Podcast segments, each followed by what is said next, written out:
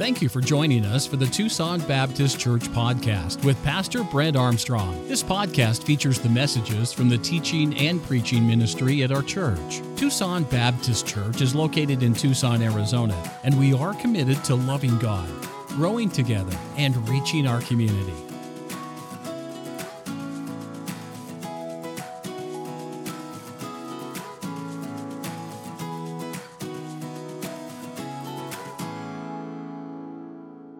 We're looking at twelve principles that help us stay strong in this year twenty twenty-three, and these twelve principles should be in your life. They'll make a profound difference in your life. Many of you have already communicated you are trying uh, to incorporate these principles in your own life, and um, and you've given me examples. I just want to say thank you. Thank you so much for doing that. We learned uh, several weeks ago now in principle number one that someone is taking your picture. We looked at the Bible character Daniel. And in, uh, when we looked at Daniel, the fact of the matter is, is that when he knew the decree had been, declined, uh, de- had been signed, he did not stop serving and praying. He did, the Bible says, as he did aforetime. He kept his windows open. He still prayed. He knew that his picture was being taken. In principle number two, we said, someone needs your encouragement. Have you encouraged anyone lately? Have you, uh, have you gone out of your way to take your eyes off of yourself and turn them around and be an encouragement to someone else? And we looked at so many times we're laser focused on the mistakes of someone else when we ignore the successes that are right there before us in their lives. We used Barnabas as an example. And now that Barnabas, he didn't get a lot of accolades in the Bible, but he was an encourager. He encouraged Saul, who later became Paul, and he encouraged John Mark, who had quit, um, and he had helped both of those uh, both of those men become successful in their ministry. We looked at a third principle. That third principle is your commitments reveal your cause. We want to know what you're about. Your commitments reveal that. And we looked at Elisha, how that he was doing his job when no one else noticed.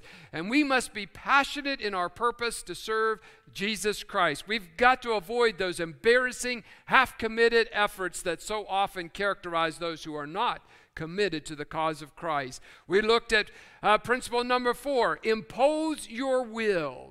The fact of the matter is, is that the world is doing its best to impose its will on you. So you will either be imposed by the world or you will be imposed by Christ.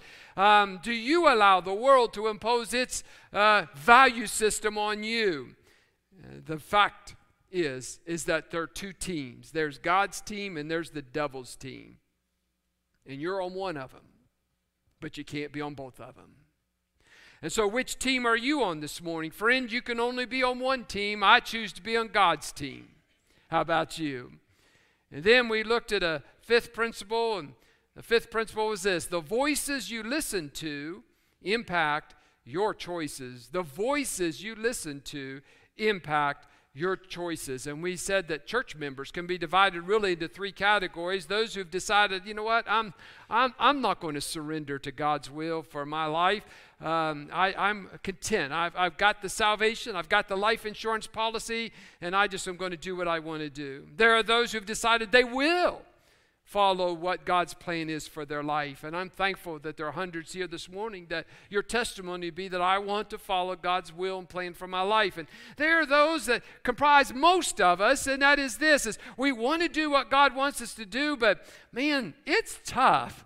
And sometimes I trip and stumble, and sometimes I fail in that effort, and sometimes it's just really difficult. And we we said a week ago and got into a very Uh, a direct, pointed, perhaps in my twenty-six years of pre- uh, preaching, just the, the most direct message I've preached in some time. And I've had a lot of feedback. A lot of people said they were praying for me this week. And this week was was full of challenges and, and some real, real obstacles and things that have happened. And And I, I, I'm convinced that your prayer life helped your pastor get through this week. It helped others get through this week. Um, may I just take a moment and just say, follow up on last Sunday's message before we get to our text this morning. Uh, um, the reality is, is that being a parent and a grandparent is difficult. And let's acknowledge that. Um, Our children primarily sleep at our homes, but during the day they're under someone else's care, whether that's a preschool, a child care, a kindergarten, a school, middle school, high school. Many hours a week they are outside of our control. And then once they get a little bit older in those teen years, they're they're hanging out with their teen friends, and and um, and our and, and our role, and many times is is is is we we abdicate or give up. We su succeed that to someone else. And in the process, we're losing our children. And it's a concern, and that's been highlighted this week as, as, we've, as we've heard from so many of you. And, and you said, uh, well, Pastor, how do I, okay, you said that my children shouldn't have this, but what do I do? At the end of this message, every church member is going to receive an email from me with some resources uh, that are uh, going to be downloaded for you to get. Uh, do you know that there's a phone that you can get? That your children, your teenage children, your middle school children, if you choose to have a phone, uh, give them a phone, that there's a phone that they can have that they can text you and call you, and that's it. It's a novel idea. What a great thing. I, I've sent you an email that has the information. Do you know that, honestly, one of the things that we struggle with is, is that electronic box in our home called a television? And, and, and, and I, I have one.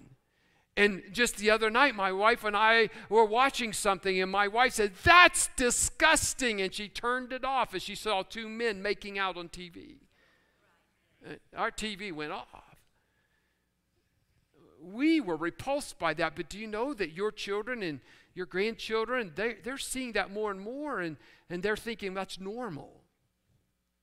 But do you know that there is a, there's, there's also some, some help there, that, that, that if you're willing, there's some help where you can have a device in your home that will filter all of that stuff out before it comes up.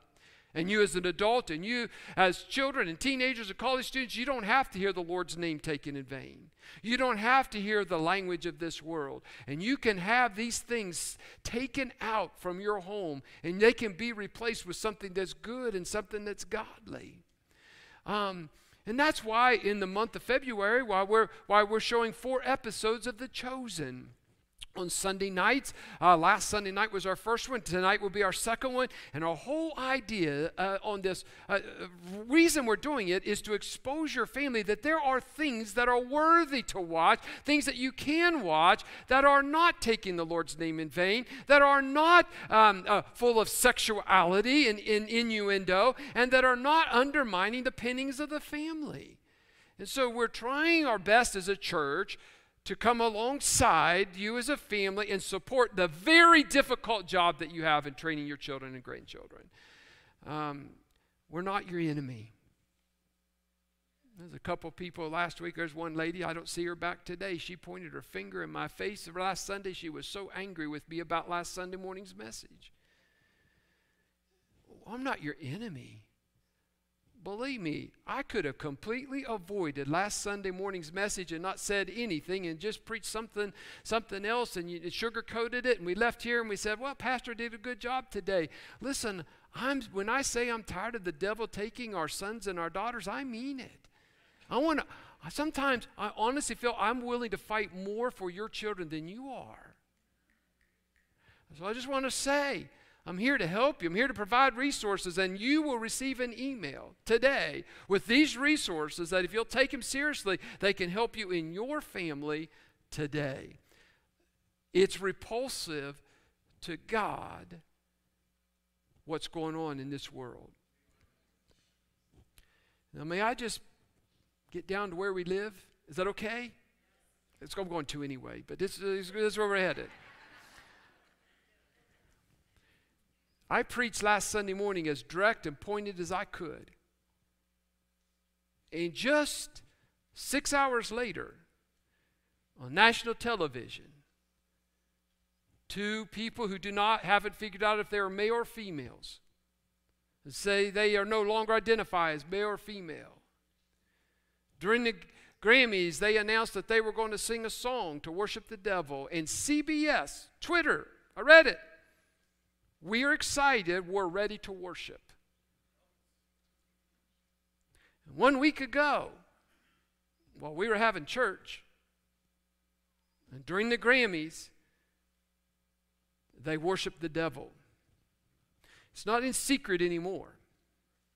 It's out in the public. It's for all to see. The agenda is clear. The mainstream media don't even make a pretense anymore of who they worship. It was wicked. It was vile. I'm going to go take a shower after watching the clip. Folks, I want to worship God. But there were families who watched that last Sunday. They weren't in church. They watched the music of the Grammys. And there were children and teenagers and college students and middle school students who were allowed and permitted to watch that filth and garbage last week of literally our nation. Millions of people who applauded to the song. Who that the title of the song was this, Unholy. And they literally worshiped the devil on primetime T V, live.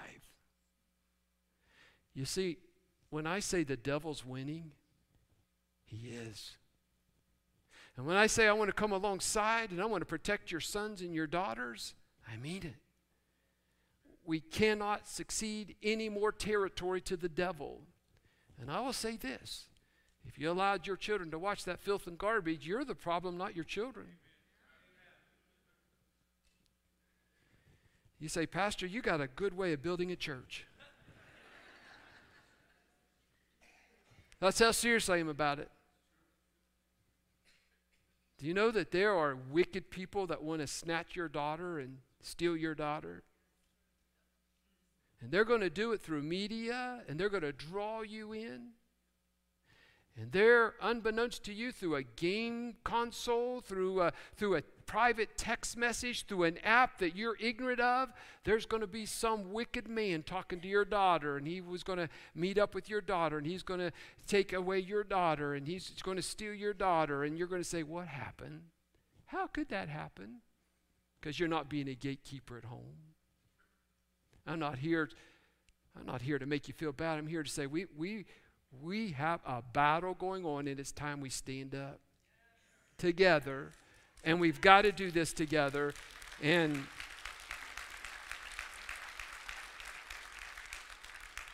we're not to bite and devour each other. We're to come alongside and link arms. And we're to help each other.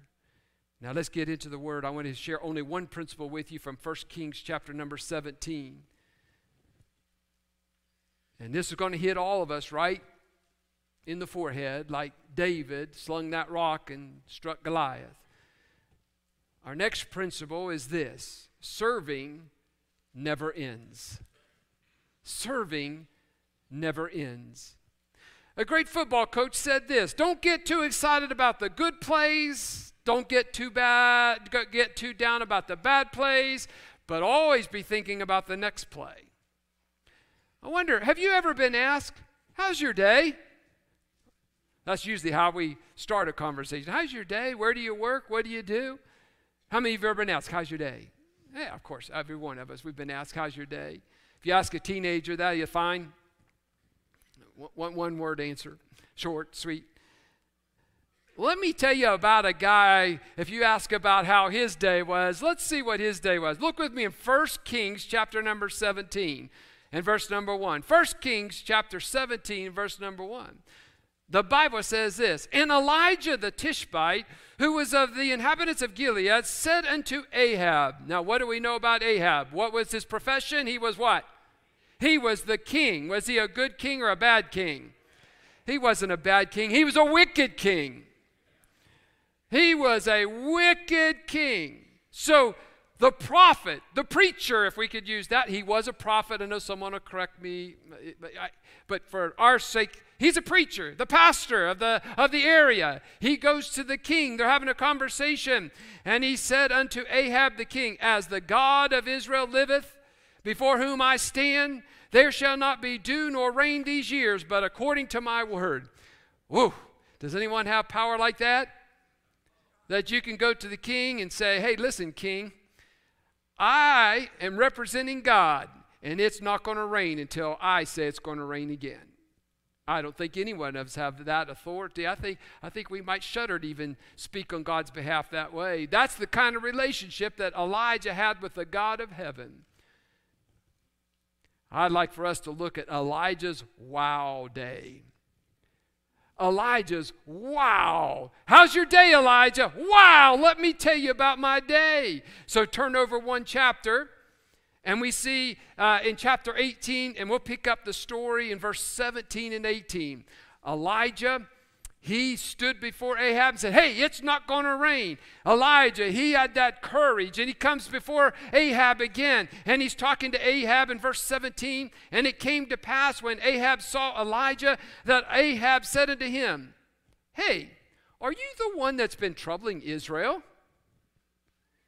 And notice what happens. And he answered, I've not troubled Israel. You, your father's house, you have forsaken the commandments of the Lord, and you are the one who's followed Baal. Uh, Elijah, he says that to the highest office in the land. I wonder if the president of the United States of America were to give you a private audience, would you have the courage to say, sir, you're the one who's troubled this land. Sir, you're the one who is promoting this godless L G B T gender grooming down our throats. Sir, you are the problem. Your family's the problem. Your administration's the problem. Now, you'd say, oh, of course I would. Uh, really? We get upset because Pastor Armstrong preached a little tough message last week. And you're going to convince me you're going to have boldness before the president of the land? I don't believe you. Most of us would be ushered into the president's, uh, and we'd have an audience with the president, and we'd be blah, blah, blah, blah, blah, blah, blah, blah. We would have no idea what we were saying. We'd try to say something, and we'd sound like a bumbling idiot. You know why? Because we don't have a cause. It's easy to have a cause when you're seated here in church on Sunday morning. It's another thing when Monday morning comes and you say, I'm not listening to that filth and garbage in the workplace. I'm not going to espouse that. I'm not going to allow that to be part. Here's Elijah. He had a wild day. Elijah, he, conf uh, he confronted Ahab with giving the facts. Now, here's what he didn't do. He didn't demean Ahab and call him names. Sometimes church members, they confront other church members in the course of doing life and, and family and ministries, but they do it with animosity or bitterness or hatred. That's not in this story. Ahab was confronted with the facts by Elijah. Hey, you're the problem. Your policies are the problem. Can I be a help to you today? The devil is doing a great job in churches trying to divide and split churches. Do you know, I want you to hear my heart. Do you know that today there's going to be some churches that didn't have a choir, they had a praise and worship band, and they preached Jesus, and people got saved? Do you know that's okay? Do you know that there's going to be some churches that this morning, they're in Pennsylvania, and they wore Philadelphia gear to church this morning, and they didn't wear a suit and tie, and they didn't wear a dress? And their pastor got up and preached, and people got saved today. Do you know that's okay? I'm not throwing a rock at them. Do you know that today there was some preacher that he opened the Word of God, and it was a different translation than the translation that's in your lap? And people got saved, and it's going to be okay. And if you're one of those people who said, well, if they, they didn't use the translation in my, in my lap, then they didn't really get saved. Well, guess what? I, I am so happy to inform you that that person, I've already asked God to be in the mansion next to your mansion in heaven. And for all of eternity, you can talk about that. And there's some people here today, uh, in our, among our own congregation, says, I, I don't like Pastor Armstrong's preaching. I don't like his illustration, but I just come here because it's where my friends come. It's the wrong motivation for coming to church, but you know what? I'm glad that you're here at church. A and it's okay. But let's not have bitterness and animosity and hatred toward one another. Let's not bite and devour our brothers and sisters in Christ. Amen? That's not pleasing to God. Elijah, the prophet, he confronted the king, the wicked king. He confronted him with truth. And here's what Elijah did. He demonstrated his public confidence in God. Follow along very quickly. Uh, my, my time is slipping away here. Um, uh, verse number nineteen. Now therefore, send and gather to me all Israel unto Mount Carmel. By the way, how many of you have been to Mount Carmel? There's a lot of people here. We've been to Mount Carmel. We can visualize this very spot. And some seventy plus people are going to visualize this in November of this year. The prophets of Baal, four hundred fifty. And the prophets of the groves, four hundred. So how many is that? eight hundred fifty. Which eat at whose table? Jezebel, that's the wife of the wicked king. She's just as wicked. So Ahab sent unto all the children of Israel and gathered the prophets together unto Mount Carmel. Drop down to verse twenty-one there. And Elijah came unto all the people, and he said, how long halt ye between two opinions? If the Lord be God, follow him. But if Baal, then follow him. And the people answered him not a word. They were quiet. Church, you have a choice this morning. Be on God's team or be on the devil's team. Which team are you going to be on? There shouldn't be any hesitation there. Then said Elijah to the people, I, even I only, remain a prophet unto the Lord, but Baal's prophets are four hundred fifty men. Let them therefore give us two bullocks, and, and, and, let, and let them choose one bullock for themselves, and cut it into pieces, lay it on wood, put no fire under it, and I'll dress the other bullock and lay it on wood and put no fire under it. Here's, he said, here's what we're going to do. We're going to see, we're going to, we're going to have a game here. And we're going to see which God is real, which God will win. And Elijah, he was on full display in front of this entire crowd. How many were on Elijah's side? There's Elijah. And I think about sports, and oftentimes athletes, they provide a, a unique preparation for life because they're on display in front of a large crowd. Maybe a student fails a chemistry test. The results are not published for the public to see, but an athlete who makes a, a mistake on a basketball floor, he does so in front of hundreds and sometimes thousands of people. An athlete, uh, they, they will excel under that pressure, or oftentimes they'll wilt under that pressure. The world and the world's systems, it's a continual training ground for all of us. If we're going to stand strong for Christ, or will we wilt in front of the crowd? Does the opinion of the world matter to you?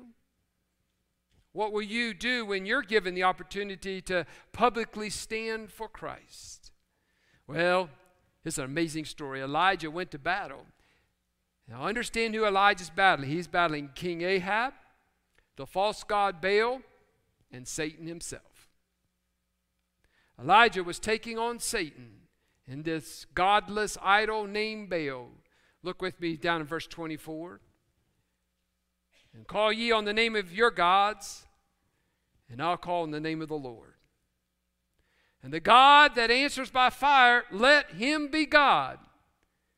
And all the people said, it's well spoken. I agree with this. Let's do this. Because all the people, they believed what? They believed that the god Baal, they believed that Satan, they believed that King Ahab, they believed that that was the, the, the uh, idol that the fire would fall down and consume. Then to verse twenty-five, and Elijah said unto the prophets of Baal, choose you one bullock for yourselves, dress it first, for ye are many, and call on the name of your gods, plural, but put no fire under it. In other words, you don't light, you don't have it. It has got to be from a god, it got to be one of your gods that lights this fire. one versus eight hundred fifty. The odds certainly seem stacked against him. Elijah, he refused to focus on the competition. He refused to focus on the clamoring of the world and the allure of the world and the opportunity of living in this world. Instead, Elijah, he solely focused on one thing. That was his mission, and his mission was this: to prove that God is real and only God is real. In sports, oftentimes, athletes, they reset their focus on every possession, and they're not distracted by their opponent, and no matter how daunting. What does Elijah do? There was lots of distractions. I can assure you that he demonstrates a holy boldness that's often missing from most Christians in twenty twenty-three. Notice what he does. In verse twenty-seven, he mocks the prophets of Baal. In verse thirty-three through thirty-five, he soaks his sacrifice with water, not once, not twice, but three times. In verse forty, he kills the prophets of Baal. In verse forty-one, he climbs to the top of Mount Carmel, and what does he do? He prays that it'll rain. In verse forty-three, he tells Ahab he better get his chariot down off the mountain or it's about to get stuck in the mud. And then in verse forty-six, he runs at least seventeen miles from Mount Carmel to uh, the gates of Jezreel. And so after mocking the prophets of Baal and calling down fire from heaven, Elijah, he kills those prophets of Baal. May I just tell you, Elijah had a wild day. Have any of you ever had a day like that? I don't think so. Can you imagine the look on Ahab's face when he sees Elijah passing him uh, on the left? Ahab is in his, uh, in his, all of his horses and in his chariot, and here comes Elijah. Ooh. Often wonder if Ahab had a rearview mirror on his little chariot there. Elijah certainly had reason to celebrate. None of us have ever had a day quite like Elijah. We know how it feels sometimes to play in a, a big game and we maybe made the winning shot. Uh, we know maybe we won somebody to the Lord and had a temporary spiritual success. Uh, be careful celebrating before the game is over, because just like Elijah had the wow of wild days, the Bible also tells us that Elijah had an oh no day. Elijah, on the heels of this amazing, incredible victory, he had an oh no day. In a stunning reversal, we read about Elijah's life just a few days later. Turn over to chapter nineteen of your Bible there in First Kings chapter nineteen. The Bible says in verse number four, "But he himself went a day's journey into the wilderness, and he came and he sat under a juniper tree, and he requested for himself that he might die." I want you to notice the words of Elijah. He says this, "It is enough. Oh Lord, take away my life, for I am not better than my fathers." What happened? How could Elijah go from, wow, look at what God did. He consumed the, the, the sacrifice, including the stones. He, he killed the prophets of Baal. He did all of these amazing things under the power of God, in front of the vastness of the crowd. And I find now that he's under a juniper tree ready to die. Oh no. In my study of God's Word, I find that temperance is a biblical principle. Temperance means to restrain or moderate. Temperance is a rare topic. We don't preach about that the, that much, but it is one of the fruit of the Spirit. Against such there is no law. It's a, there is this teaching of restraining emotions. Can I ask you, if a hypothetical person from Mars dropped down during the game, they, they may be over Alaska right now or Montana, if they were to drop down and watch you play, would, would, they, would your body language tell, you, tell them that you're up by thirty or down by thirty? We all have days when we don't feel like a good player. And by the way, do you know that we have days we don't feel like a good Christian? How many of you can relate to that? There's days.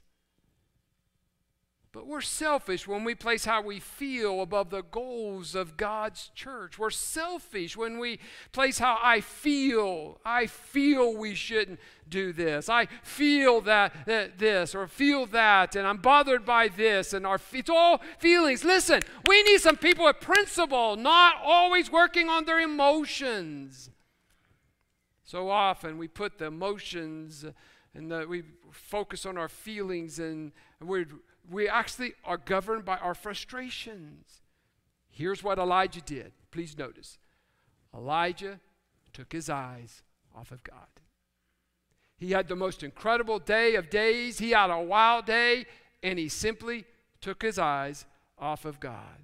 With God on his team, Elijah saw over eight hundred false prophets die by the hand of the sword.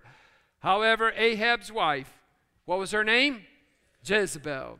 She sent a message to Elijah, the Bible says, and she said this, "Elijah, I'm going to kill you." And Elijah wilted. One woman who sent a message said, I'm going to kill you, and he wilted. So often after a great big victory, um, uh, there, there's a sudden shift in our emotions and our feelings that ruins the victory. We have these, oh no, waves of despair that uh, we literally think that it would be better if we just died. How sad. Now, no notes here. Just listen to me.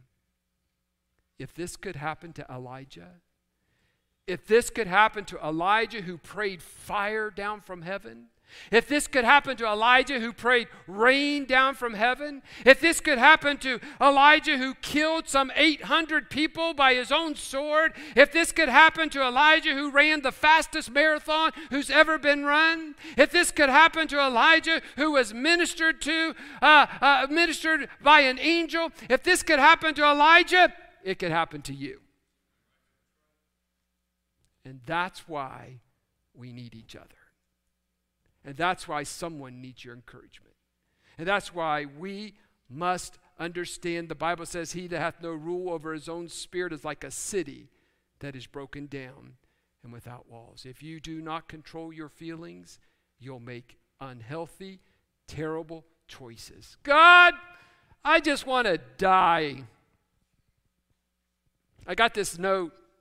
That's what he got. He got a message. I, I got this email that discouraged me. I'm just going to quit. I got this note in the mail. I'm just going to quit. I got this text. It's only one word, but we'll quit. Elijah got a message, and it discouraged him, and he wanted to quit. I and you can focus on two things, your attitude and your effort. In my most productive days, I focus on those things that, uh, that my attitude and my effort can control and help. And in my least productive days, I often get my eyes off of God and I focus on the things that I can't change. In high school, I had a soccer coach by the name of Tom Baker. Coach Baker, he taught us that it's bad sportsmanship to argue with the official because it leads to bad soccer playing. Here's what he taught us. Any mental time spent away from focusing on my attitude and my effort is misplaced mental energy and could cost us a close soccer game. And, it, and that's not controllable. Don't think about it. Um, oftentimes we get our eyes off of that which is important, and we allow our feelings to control us, and we make unwise, unhealthy decisions, and it impacts the cause of Christ. Elijah had a wow experience. He had an oh no experience. Now here's the great end to the story. Quickly look with me, chapter nineteen, verse seven. And the angel of the Lord came again a second time. So he'd been ministered to by the angels two times, touched him and said, arise, eat, because the journey's too great for thee. Elijah was having his down moment, but God wasn't going to let him stay there. My friend, God won't let you stay in your down moment either. I want you to listen to what happens beginning in verse ten. Just follow along with me. You have your Bibles. Verses be on the screen behind me.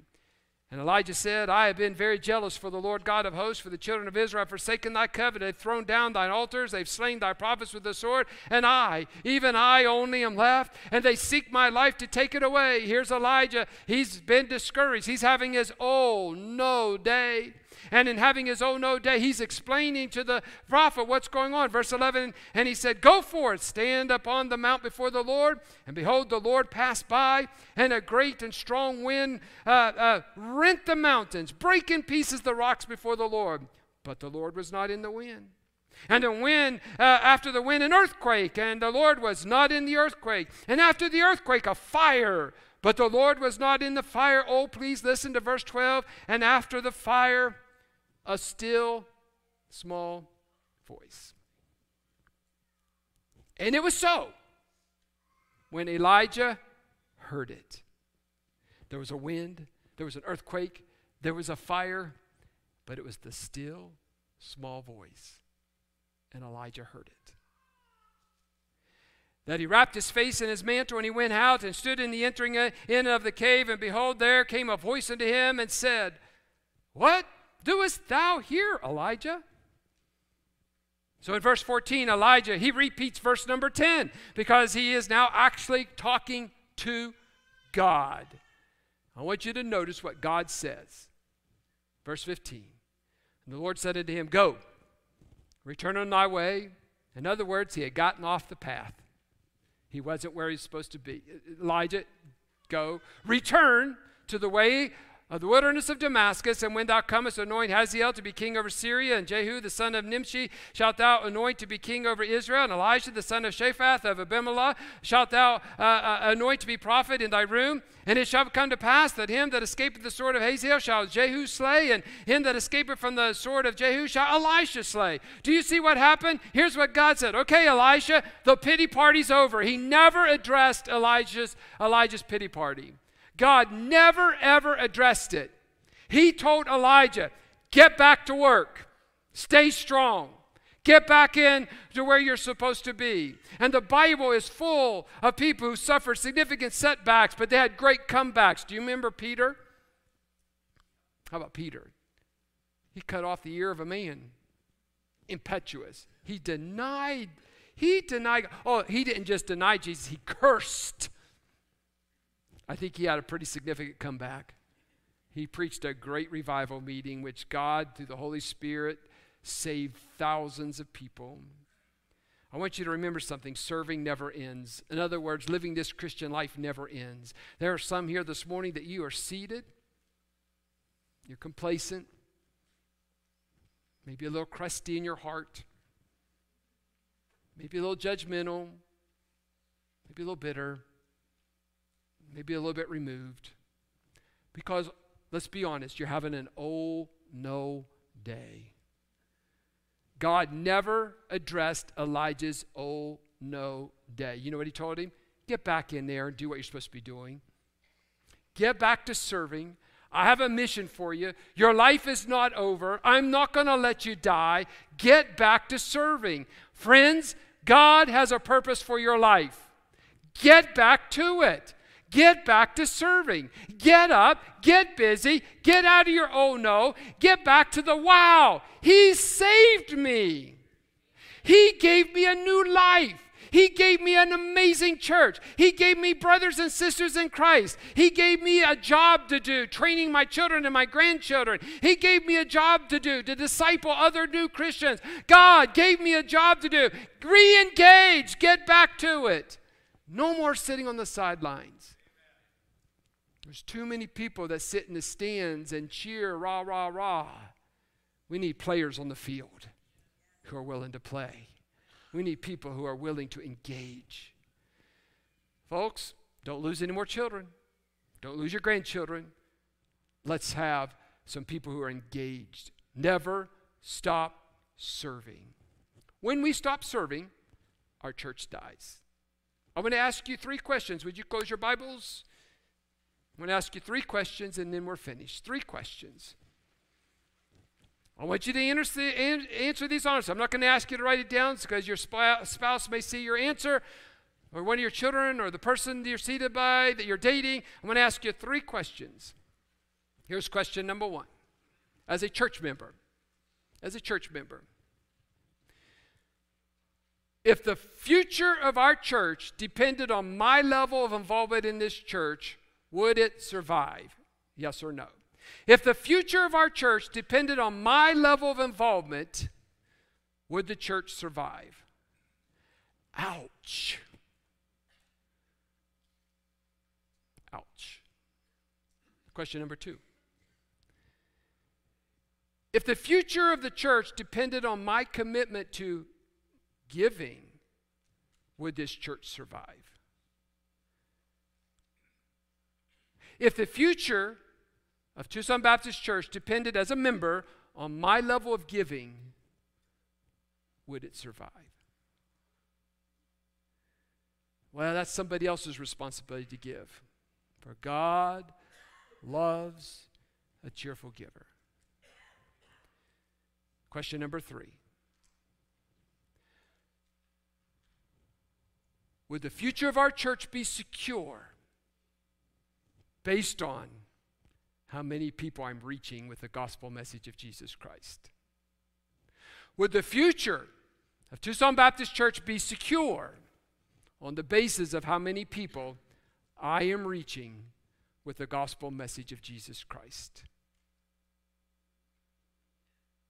Go tell, the Bible says.